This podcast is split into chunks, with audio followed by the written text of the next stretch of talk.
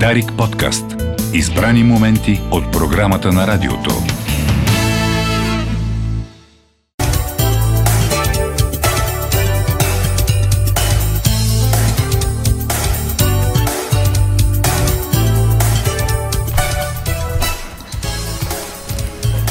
Здравейте отново от студиото на Дарик Радио 10.44. Продължаваме с а, Кой говори. А, тон режисьор днес е Димитър Юрданов. А, новините ви представя а, Петър Себов. Чухте ги преди малко. А ние преминаваме от а, а, така репликите и обвиненията на, по най-високите етажи на властта в България към напрежението по много линии на световната а, сцена.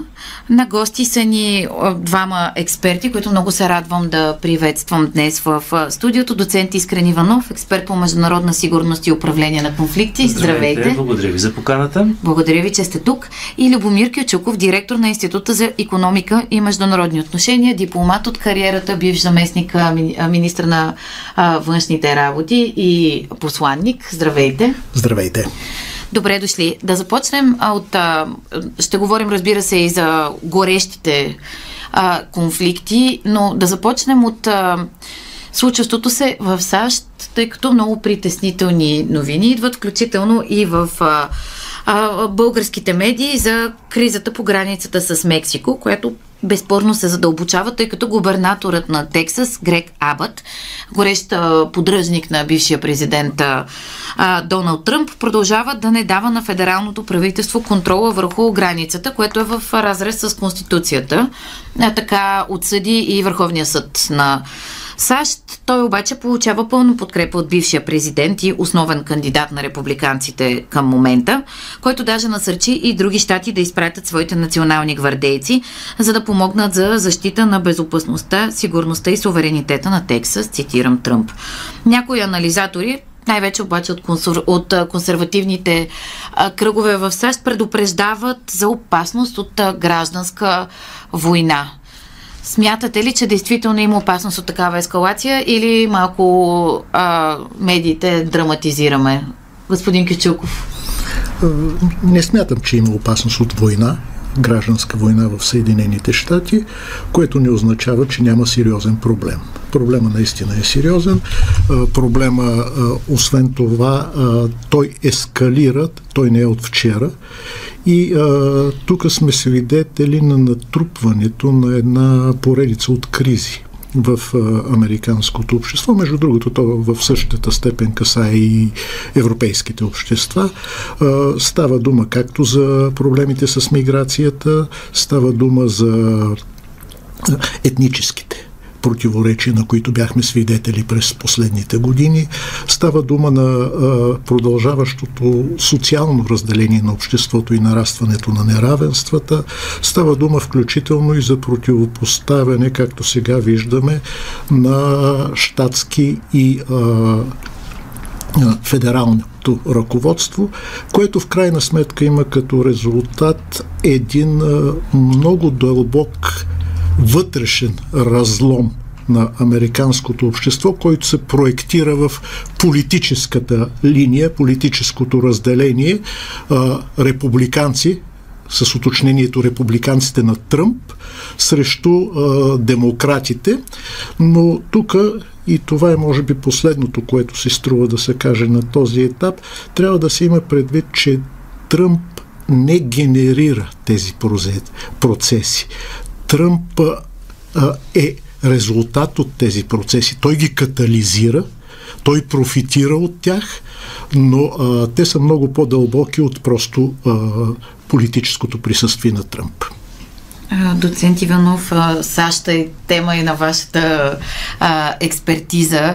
А, дали бихте внесли малко повече детайли до това, защо се стига точно сега до а, подобен тип а, конфликт?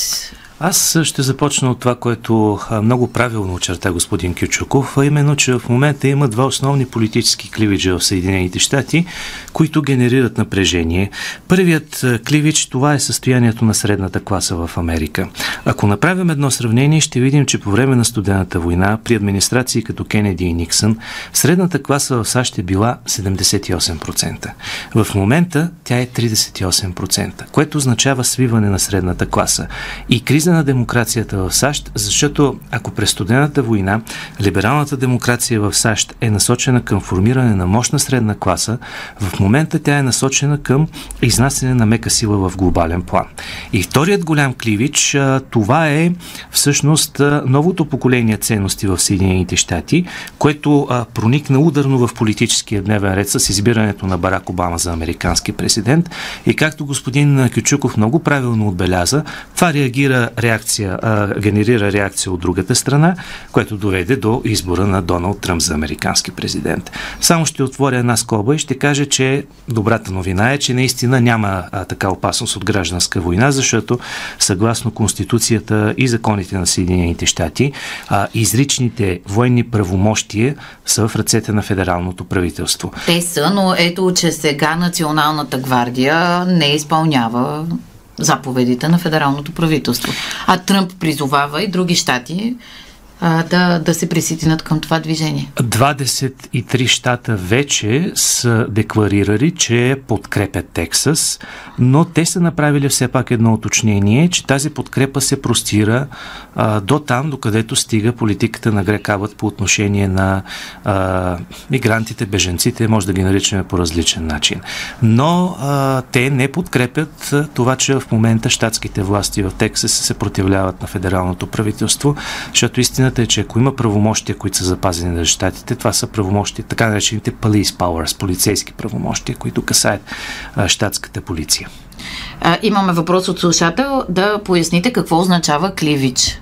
Това означава противопоставяне, конфликт, а, разделение този смисъл. Тези разделения в Съединените щати генерират в момента отслабване на американското общество по същия начин, по който в България има страшно много противопоставяния, които пък отслабват българското общество. Също времено и много непредставени интереси, а, които пък а, не знаят къде да се ориентират в тези крайности.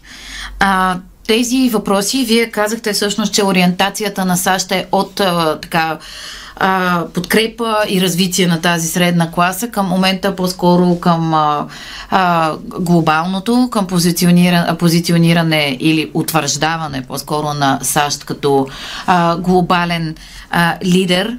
А, но ето, че вътрешната политика в а, САЩ в момента има пряко влияние и върху а, някои от горещите конфликти. Разбира се, на първо място това е Украина и а, продължаването на забавянето на американската военна помощ за Украина, което пък е обвързано с, в един пакет с законодателството за границата. Господин Кючаков, къде ще му излезе края на това?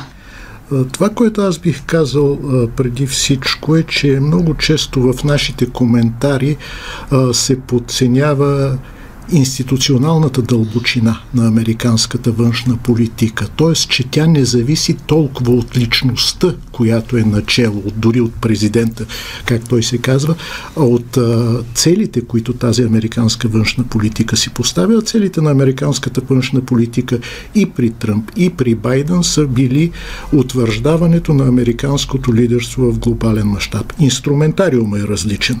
Докато а, Тръмп вижда основната си задача като а, укрепване на Съединените щати вътрешно, което да им позволи да доминират във всички политически, економически и други сфери света, то а, демократите по принцип те са по-интервенционистски настроени, те а, не са толкова изолационисти и те предпочитат да утвърждават ценностите а, чрез а, действия извън Съединените щати. От тая гледна точка аз бих казал, че това, което в момента дори се случва в предизборната кампания и анализите, че ако Тръмп, ако спечели, това ще доведе до рязка промяна в американската външна политика, според мен не са съвсем а, а, коректни и съвсем добре базирани. Промяната в американските подходи вече започна. Тя започна в рамките на предизборната борба а, и тя а, намира своите изразители в политиките, които Тръмп и Байден предлагат. Но отново стигаме от това, че интересите и процесите са по-дълбоки. И... Да не забравяме, че в крайна сметка по времето на Байден щатите се оттеглиха от Афганистан. А, така че така. политика започна така започнала преди това Абсолютно. и по времето на Тръмп, но в крайна сметка те довършиха. Абсолютно верно. И тук стигаме до позицията по, за Украина, независимо как ще се реши въпроса конкретно за военната помощ, за финансовата и военната помощ, в Съединените щати тече процес на преосмислене на подхода към Украина. И а, за дипломатическото хо е някакси много а, ясно видимо това, когато през миналата година ние говорихме за война до победа, сега нашата основна цел е война, за да не се загуби. Украина да не се позволи да загуби. Разликата е много съществена и съответно това предполага и различен тип политика. И аз мисля, че тази година това ще намери отражение, може би дори като промени в американската политика преди, преди самите избори. Господин Иванов, към вас тези процеси са я, на вас предполагам са ви доста ясни, да не говорим, че международните медии отдавна отразяват и американските медии така много ясните сигнали за промяна в американската политика. Също времено обаче имаме една нападната държава, която отчаяно се нуждае от а, а, инструменти, с които да се защитава. Вчера а, т.е. в последните дни и Зеленски даде интервю за АРД, където а, продължава да предупреждава за рискове, включително и от а, Трета световна война, ако конфликта в а, а, Украина не се разреши с из, тоталното изтласкване на Русия от там. Реалистично как изглеждат нещата. И доколко Украина може да понесе да се отбранява без да получава помощ от ключовите си партньори Европа, Европейския съюз, където Унгария блокира и САЩ, където ситуацията с границата осложнява този процес. Ще си позволя да започна с а, малко констатации по отношение на войната в Украина. В момента в този конфликт съжителстват две уравнения. Първото уравнение е една дилема, която на езика на международната сигурност наричаме дилема на затворника. Това е състояние, в което всъщност а, м- съвместват и отношенията между Украина и Русия по настоящем. Когато една от двете страни реагира, това може да доведе до реакция от страна на другата страна. Тази реакция може да бъде различна, но при всички положения тя е съгласна съгласувана с партньорското тяло в формата, в който действат и двете сили. Съответно, Украина съвместно с Запада, а Русия съвместно с Китай останалите и партньори. А втората, второто уравнение, което съжителства в този конфликт е а, по-широко. Него наричаме дилема на сигурността и това е състояние, в което а, когато една от страните увеличава а, по някакъв начин напрежението в конфликта и ресурсите си, това води до реакция от другата страна, без обаче да става въпрос за директен конфликт. Това е състоянието на отношенията между Съединените щати и Русия в момента. Целта на Русия в тази война не е Европа, не е Украина. Целта на Русия в тази война са Съединените Американски щати. Москва иска да унижи Вашингтон и да докаже, че с еднополюсния модел вече е приключено. Що се отнася на, до вашия въпрос за Трета световна война, аз не мисля, че на този етап има такива предпоставки, тъй като Китай, което е най-важният партньор на Русия, ясно очерта една червена линия, а именно, че ядрена война не трябва да бъде водена и тя не може да бъде спечелена. А докато тези сдържащи сили от една страна Америка, става дума за умереното крило в американската външна политика, от друга страна в Китай не желая война, няма да има трета световна Тоест, война. Виждаме политическо говорено от страна на Точно Зеленски, така. което разбира се съвсем спокойно може да се очаква Защото това действително е противопоставяне между Съединените щати и Китай просто с други средства. А, от последните часове новини около залужни, всъщност шефа на украинската армия, доста популярна фигура в самата Украина. Започна още от различни телеграм-канали да се съобщава преди няколко дни информация, че оставката му ще бъде поискана, но ето тук колеги цитират украинско, украинското издание Зеркало недели, че според което Зеленски е поискал, но не е получил оставката. Амо това напрежение в а, самата Украина, сега те първо ще се потвърждава какво точно е станало, но фактите говорят, че действително има политическо напрежение и напрежение между цивилната администрация и армията. За какво ни говори господин Кючуков? Това е резултат от това, което наблюдавахме през изминалата година. ситуацията на фронта, неуспешното украинско контранастъпление, защото ако си зададем въпроса какво се случи през последната година в Украина, най-страшният отговор ще бъде нищо. Това нищо обаче е свързано с едно много страшно нещо. Това са разрушенията и жертвите. И това поставя под въпрос как свършва тази война който е реален от самото начало.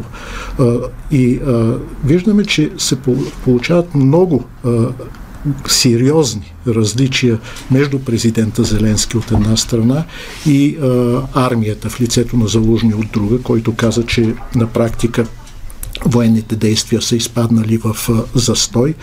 Виждаме, че дори има още по-сериозни политически противоречия между Зеленски и примерно кмета на Киев Кличко, който директно обвини Зеленски в авторитаризъм. Всичко това показва едно вътрешно напрежение в украинското общество, предизвикано от неяснотата на а, събитията на фронта, още повече, че в момента а, динамиката на военните действия, по-скоро е в платната на Русия след това неуспешно настъпление. Изниква въпроса а, как се действа, защото а, ние като че ли обърнахме много внимание, малко внимание на изказването на Путин през декември на голямата негова пресконференция, че Одеса е руски град и редица такива, което предполага а, нещо много по-сериозно от това, което имаме в момента. А в момента това, което имаме, аз бих нарекал с, може би, странния термин горещо замразяване. Горещо замразяване, защото ние имаме една относително стабилизирана фронтова линия, която не мърда и фактически превръщане на военните действия вече не дори в военни действия за територия, а на унищожение. На унищожение на инфраструктура, на градове, на техника, на хора. И от двете страни.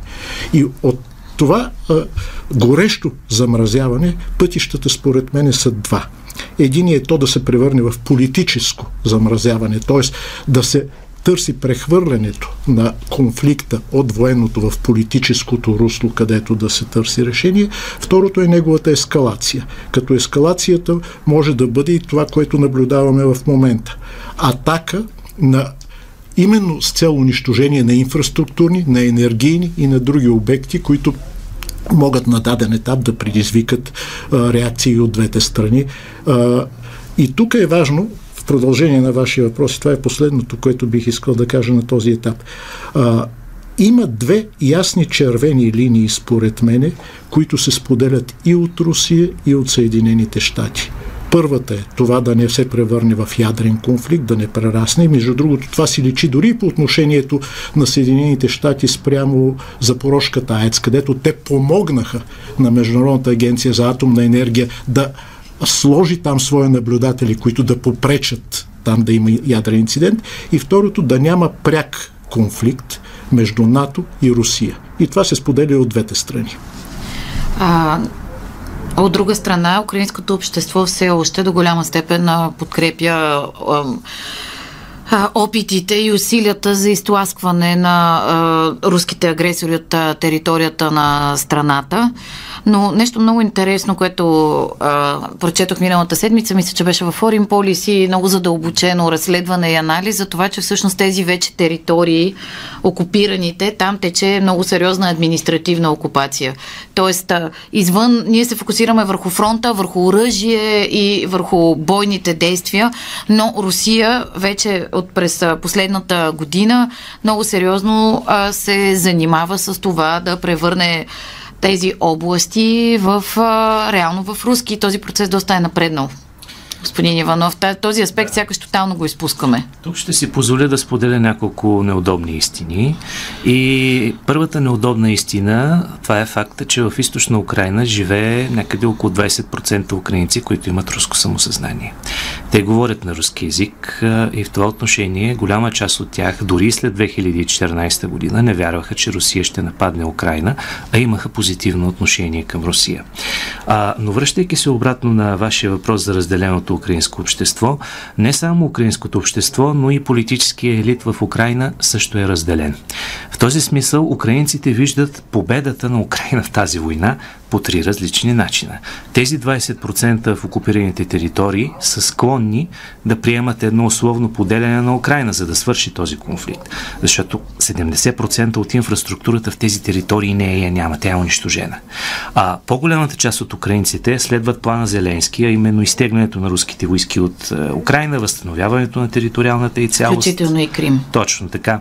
А, и има вече една крайно дясна фракция в украинската политика, за която не се говори, която иска ядрена война с Русия и която вижда победата на Украина като това украинците да забудат украинския флаг на Москва, което е една крайно нереалистична идея, но се отстоява от крайно десните среди в Украина. Лично за мен на геополитически план в допълнение на това, което каза моя събеседник, от тук нататък има три сценария. Сега, първият сценарий аз лично не виждам как той би се осъществил, но теоретично, ако Конгреса деблокира помощта за Украина, тогава конфликта ще се върне обратно в изходната точка. Аз обаче се съмнявам, че това ще се случи, защото в момента републиканците в Конгреса а, се опитват да избегнат шатдаун на правителството. А, то, тоест, те се опитват да избегнат една ситуация, в която правителството да преустанови работа и политическия процес в САЩ да се блокира, защото Пентагона и Конгреса нямат пари, които да изпратят на Украина. А, вторият сценарий това е наистина да се постигне а, някакъв консенсус, военните действия да прераснат в политически, кой знае, чрез обвиняването на Зеленски за това, че не се е справил с кризата, така въвеждането на друг лидер в политическите среди, популяризирането му, сменянето на Зеленски. Историята на студената война бъка от такива а, случаи. Усещат ли се такива на, настроения Усещат измежду дипломатическите така реплики, които ни обикновените граждани ами, много, много не разбираме? На, последната, на последния разговор между Байден и Зеленски, Зеленски си е позволил да обяснява на Байден какво е НАТО и как трябва да се развива от тук нататък. Това няма да се хареса на нито на демократите, нито на републиканците. И нещо, с което бих искал да завърша, това е третия сценарий, който не трябва да се допуска, а именно ако Русия, а това може да стане в рамките на една година, установи, а, така да се каже, контрол върху ключови точки на присъствие в Украина, тя може да иска оттам нататък отстъпки от страна на Съединените щати по отношение на присъствието на НАТО в Централна и Източна Европа. Струваме се, че Америка иска да избегне и това. Тоест залога диалога се качва и от Вашингтон и Москва зависи докъде той ще се качи. А, тъй като споменахте Китай, и а, ние през цялото време ще се връщаме към Съединените Американски щати в този разговор, защото преминавайки след малко към Близкия изток, а, там отново САЩ има а, централна роля в този, за съжаление, разрастващ се на регионално ниво а, конфликт, който започна в, а, в Израел и Газа. А, но а, в а, едно, е, един от въпросите, които света следи с много повишено внимание при връщане на Тръмп на власт, което изглежда а, вече не чак толкова ексцентрична опция. А, какво ще се случи в отношенията между САЩ и Китай, където администрацията на Байден а, положи а, така сериозни усилия за сближаване и деескалация след а, тропането на, на шпаги по времето на Тръмп, господин Кючуков? Да, действително в последните а, няколко месеца имаше макар и малки стъпки, но които показаха желанието за диалог, т.е. от тоталната конфронтация в отношенията между Китай и Съединените щати, се търси нещо по-реалистично, до толкова, доколкото това са двете водещи държави. Между другото, всичко, което говорихме до момента за Украина, тук аз бих а, споменал и Близки изток, а, и отношението на щатите към тези две войни, а, почва постепенно да оформя мнението, че Съединените щати се опитват по някакъв начин да намерят изход от тези два конфликта и най-малкото да се, или най-малкото да се дезангажират от активно участие в тях, за да съсредоточат усилията си върху това, което според мен ще доминира в международните отношения през следващите десетилетия. Миграцията? Не борбата за глобално лидерство между Съединените щати и, и Китай. Китай. И тя ще бъде тази борба, според мен, тя ще бъде и дългосрочна, тя вече е всеобхватна. Тя не е само в економиката, в финансите, тя е във външната политика, в международните организации, в сигурността. И тук големия проблем е дали тя ще протича под формата на ескалираща конфронтация или на съревнование между двете държави. До момента тенденцията беше по-скоро към конфронтация. И между другото, връщайки се на войната в Украина, а, има достатъчно основание да се смята, че едно замразяване на конфликта в Украина е в интерес както на Русия, така и на Съединените щати. А къде е интереса на Украина?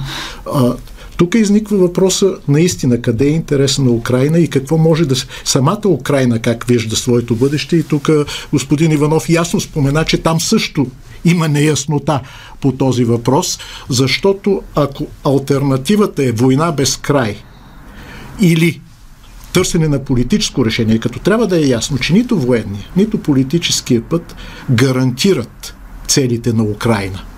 Но разликата в цената е огромна в един и в другия случай.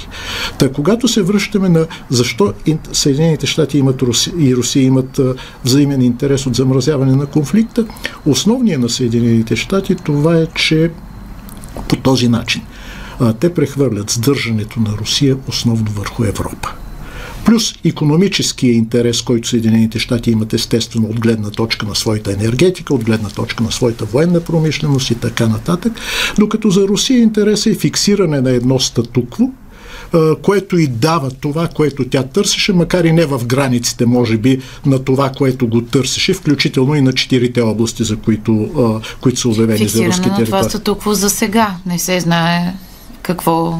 Говоря при замразяване на конфликта. Ще чуем рекламите и продължаваме този разговор.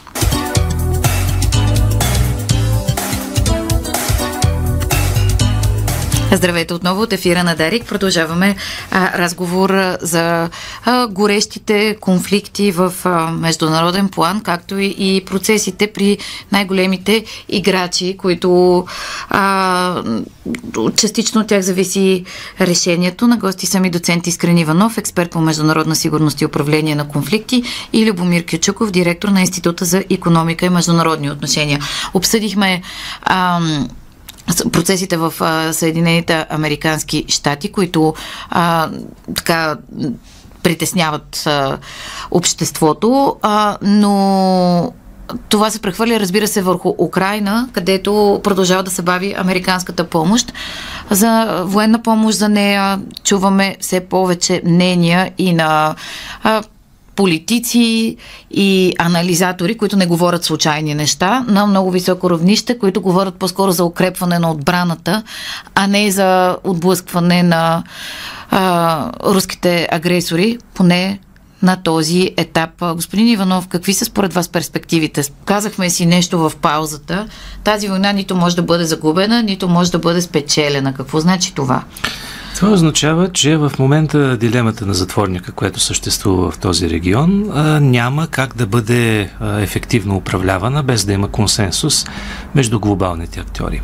От тази гледна точка, да, в интерес на Съединените щати и на Западна Европа е този конфликт да бъде спечелен от Украина.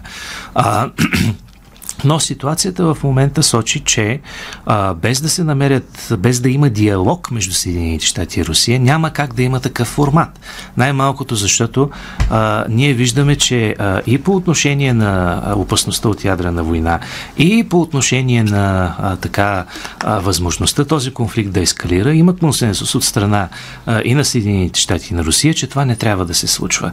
А, това, което трябва да предотвратим на всяка цена, е разливане на конфликта или някакви а, така руски претенции по отношение на военното присъствие на НАТО в Централна и Източна Европа. Това трябва да предотвратим на всяка цена.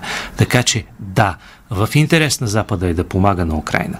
В интерес на Запада е да снабдява Украина с стратегически ресурси. В интерес на Запада, на НАТО, на Европейския съюз е да снабдява Украина с пари.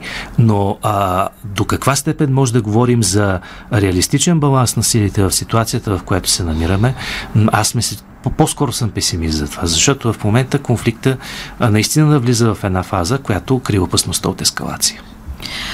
А, и да насочим погледи към другия горещ конфликт, който със сигурност по някакъв начин изигра роля и за а, позициите на Съединените Американски щати по отношение на Украина, а именно а, войната на Израел срещу Хамас след терористичната атака на, на 7 октомври. Там нещата изглеждат доста отчаиващо от гледна точка на война, която взе безпредседентен брой жертви, доведе до изключително сериозна хуманитарна криза. В същото време в момента а, европейски страни и други западни страни спират помощта за агенцията а, на ООН за хуманитарна помощ за палестинците, след като има данни за подпомагане на, на терористичния акт а конфликта започва да добива се по-регионални измерения. Господин Кючуков, какви са възможните ходове пред а, международната дипломация, защото в момента много, много държави полагат сериозни усилия за деескалация? От миналата седмица завърши с надежда.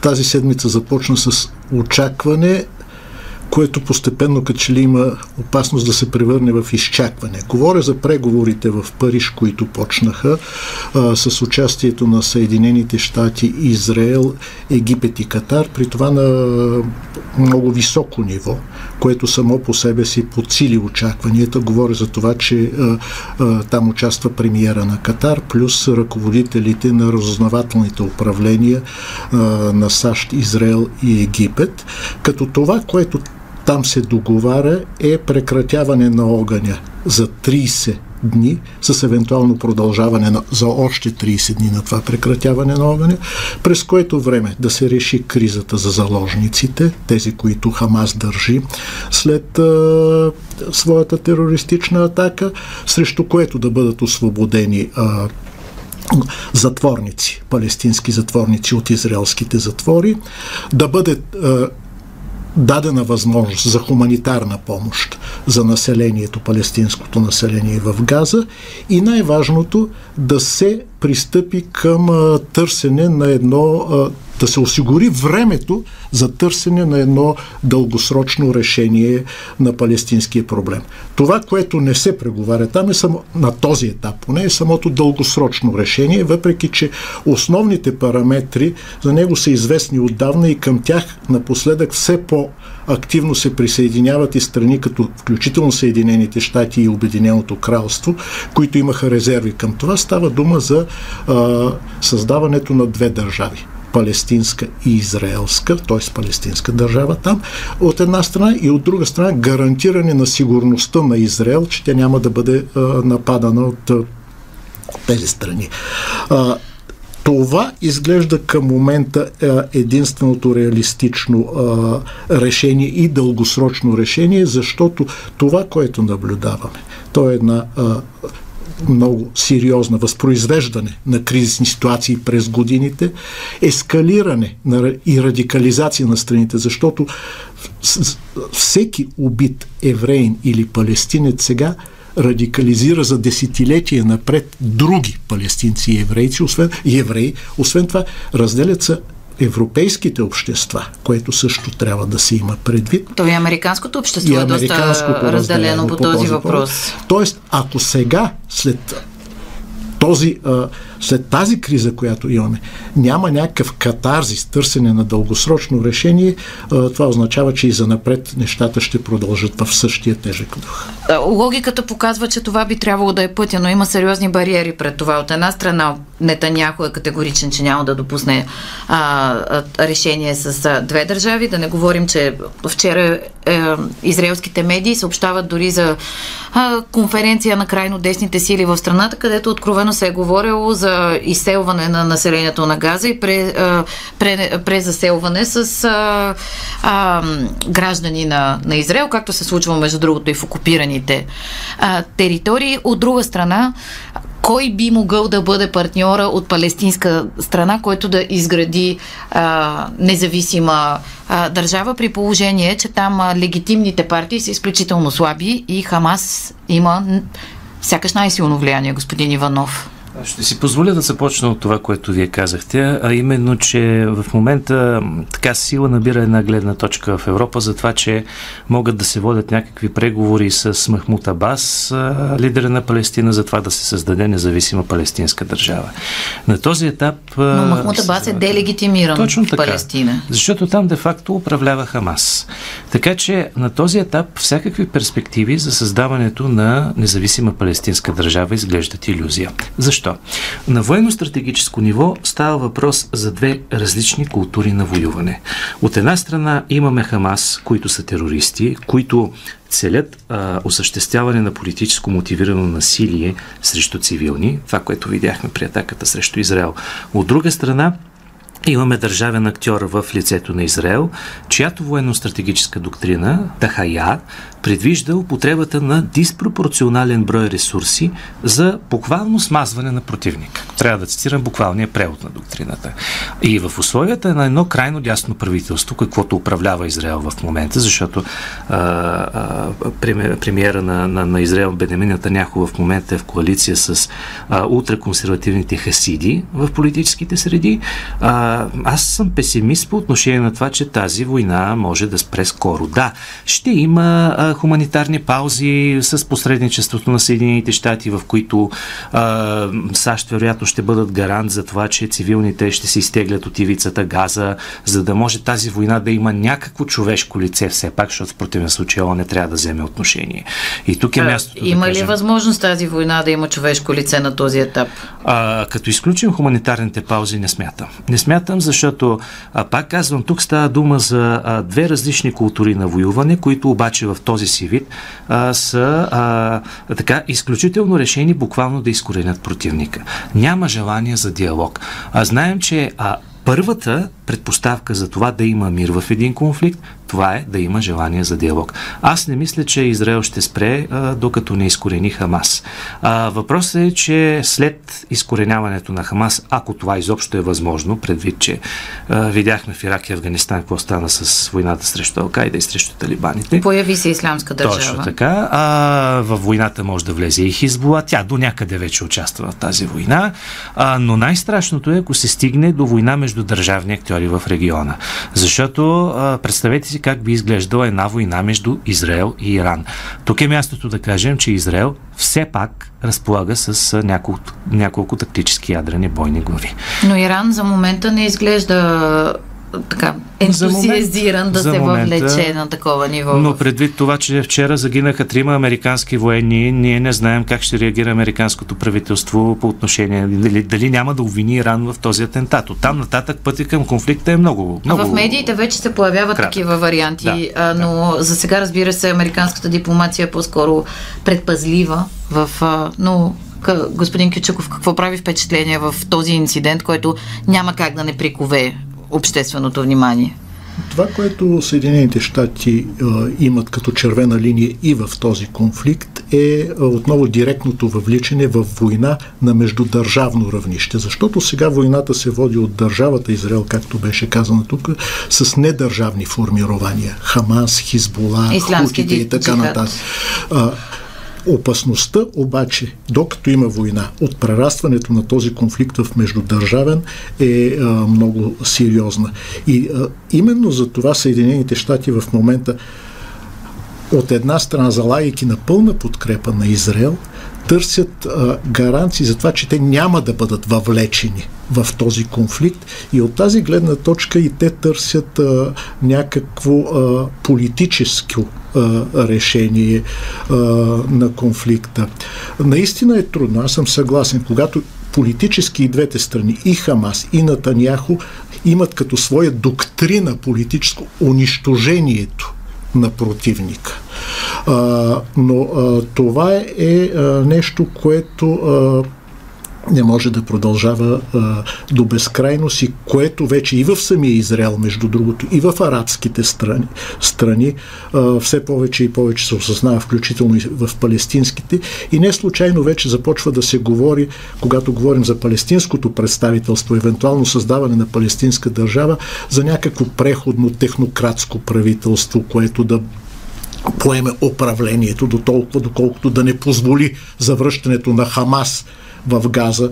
Тук големия проблем е, а, че това, което ние наблюдаваме и в Израел, и в Палестина, а и в Европа е а, вменяването на колективна вина, защото а, ние почнахме да олицетворяваме палестинците с Хамас, евреите с Натаняхо, респективно ООН с тези 12 служителя на а, агенцията, които а, са участвали там, което а, силно а, деформира възможните подходи за решаване на Тя този вече конфликт. Световната здравна организация беше задраскана и кой ли не в, в този конфликт от изключително поляризираните привърженици на, на двете страни в, в, и в западните общества включително.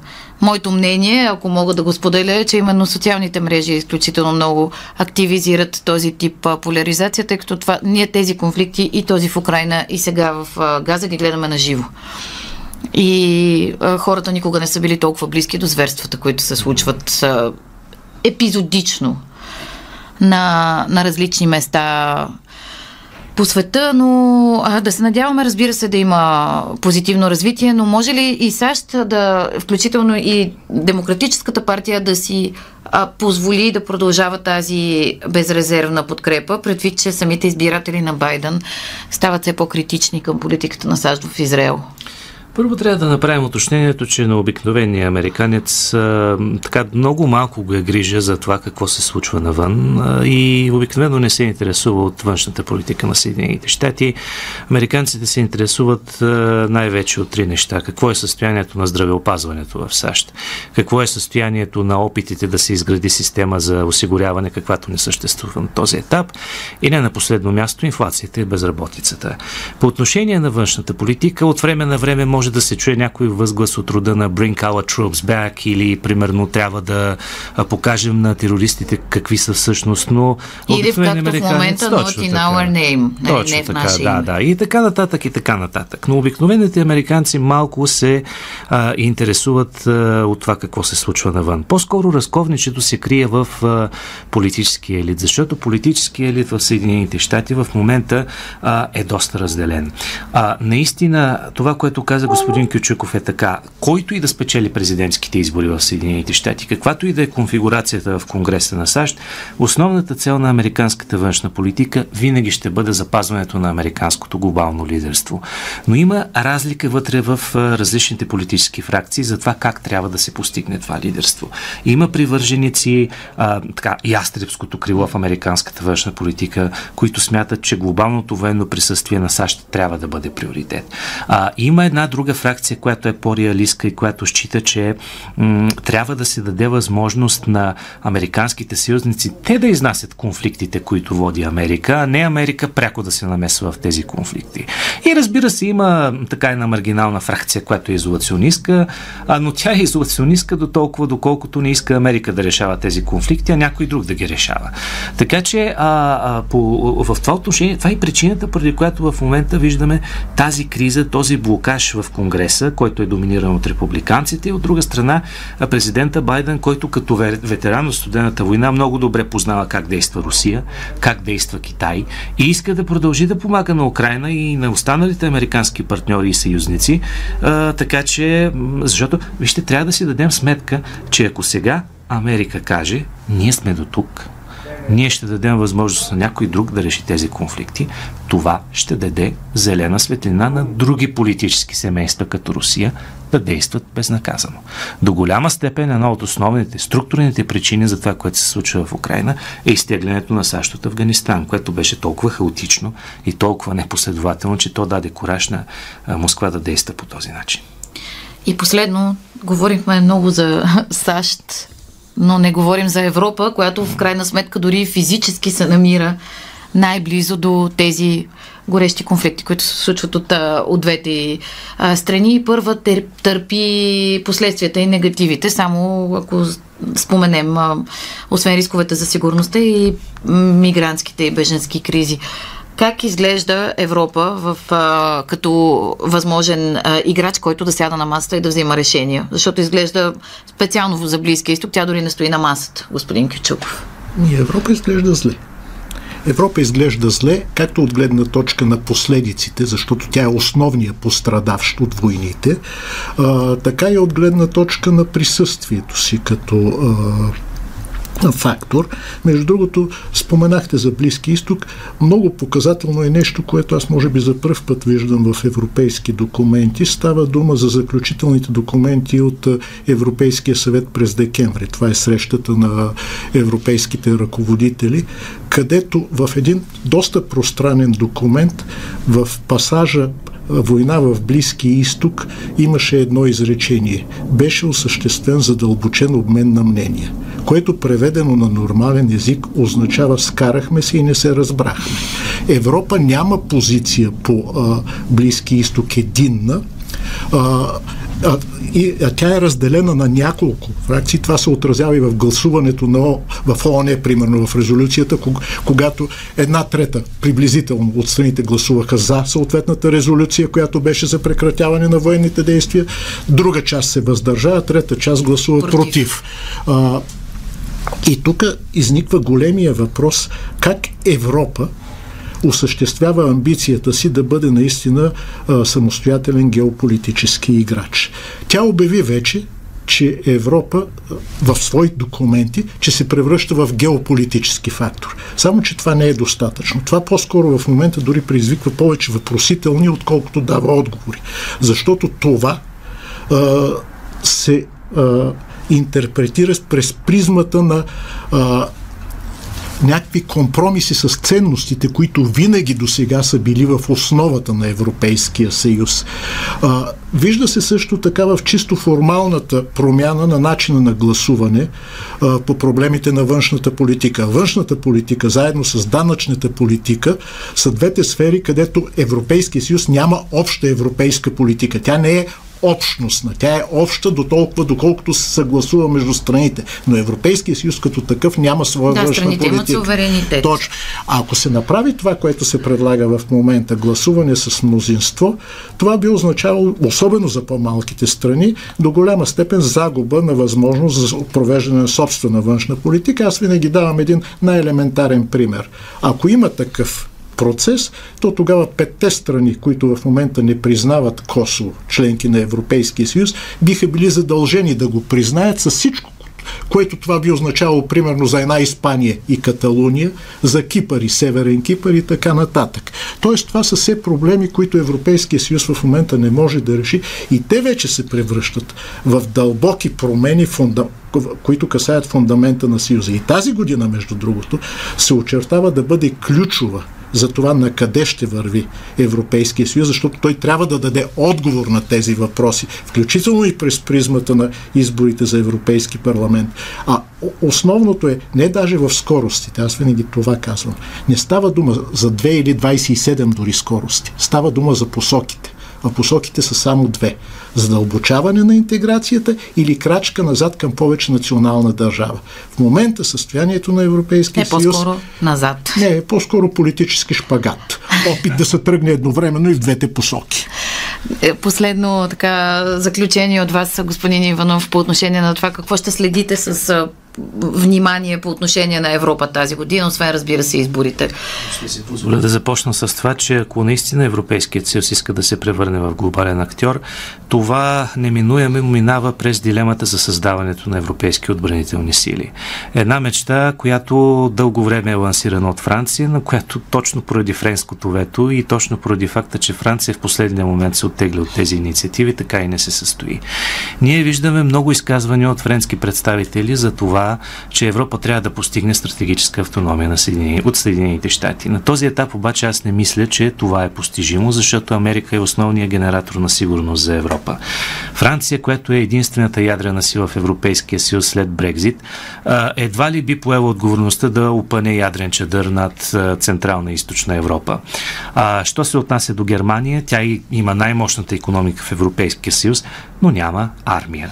Сега, обсъжда се една реформа, която се нарича още реформа на регионите. А, по нея има консенсус между Франция и Германия за това Европа да се раздели на четири вълни, вътрешен кръг, външен кръг, асоциирани страни членки, страни кандидатки. В този смисъл за нас е важно ние да останем да се позиционираме във вътрешния кръг, докато все още е време. А, но не се знае докъде ще доведе тази реформа. А, има и един друг проблем. И то е, че изграждането на европейски отбранителни сили а, ще доведе до допълнително свиване на средната класа в Европейския съюз. Защото в момента ние в Европа имаме привилегии като безплатно здравеопазване, образование и социално осигуряване, които привилегии буквално се считат за привилегии, да кажем, в Америка. Ние ще загубим всичко това, ако Европа а, реши да строи отбранителни сили, защото а, всички а, ресурси за всички тези сегменти от социалната държава ще отидат за въоръжаване.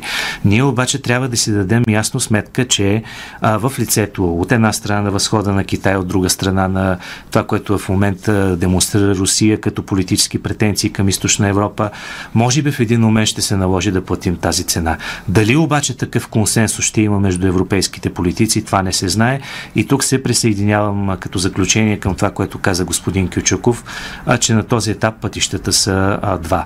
Или федерализация на Европейския съюз по посока интегрирането на политиката за сигурност и отбрана в рамките на НАТО, а, или крачка назад. Лично аз ми е трудно да се ангажирам с категорична прогноза какво точно ще се случи, но да, в момента наистина ние се намираме в това състояние на политически шпагат, което а, на този етап не е рационално предвид случващото се на изток. Благодаря ви за този разговор, а, задълбочен, с много въпроси, които нямат лесни решения, ама то, да, да, това е международната а, сигурност за наше най-голямо съжаление. Доцент Искрен Иванов и Любомир Кючуков а, участваха в а, този разговор, в кой говори. Останете с нас и анализирай това след рекламите. Българско национално Дарик Радио Дарик подкаст. Избрани моменти от програмата на радиото.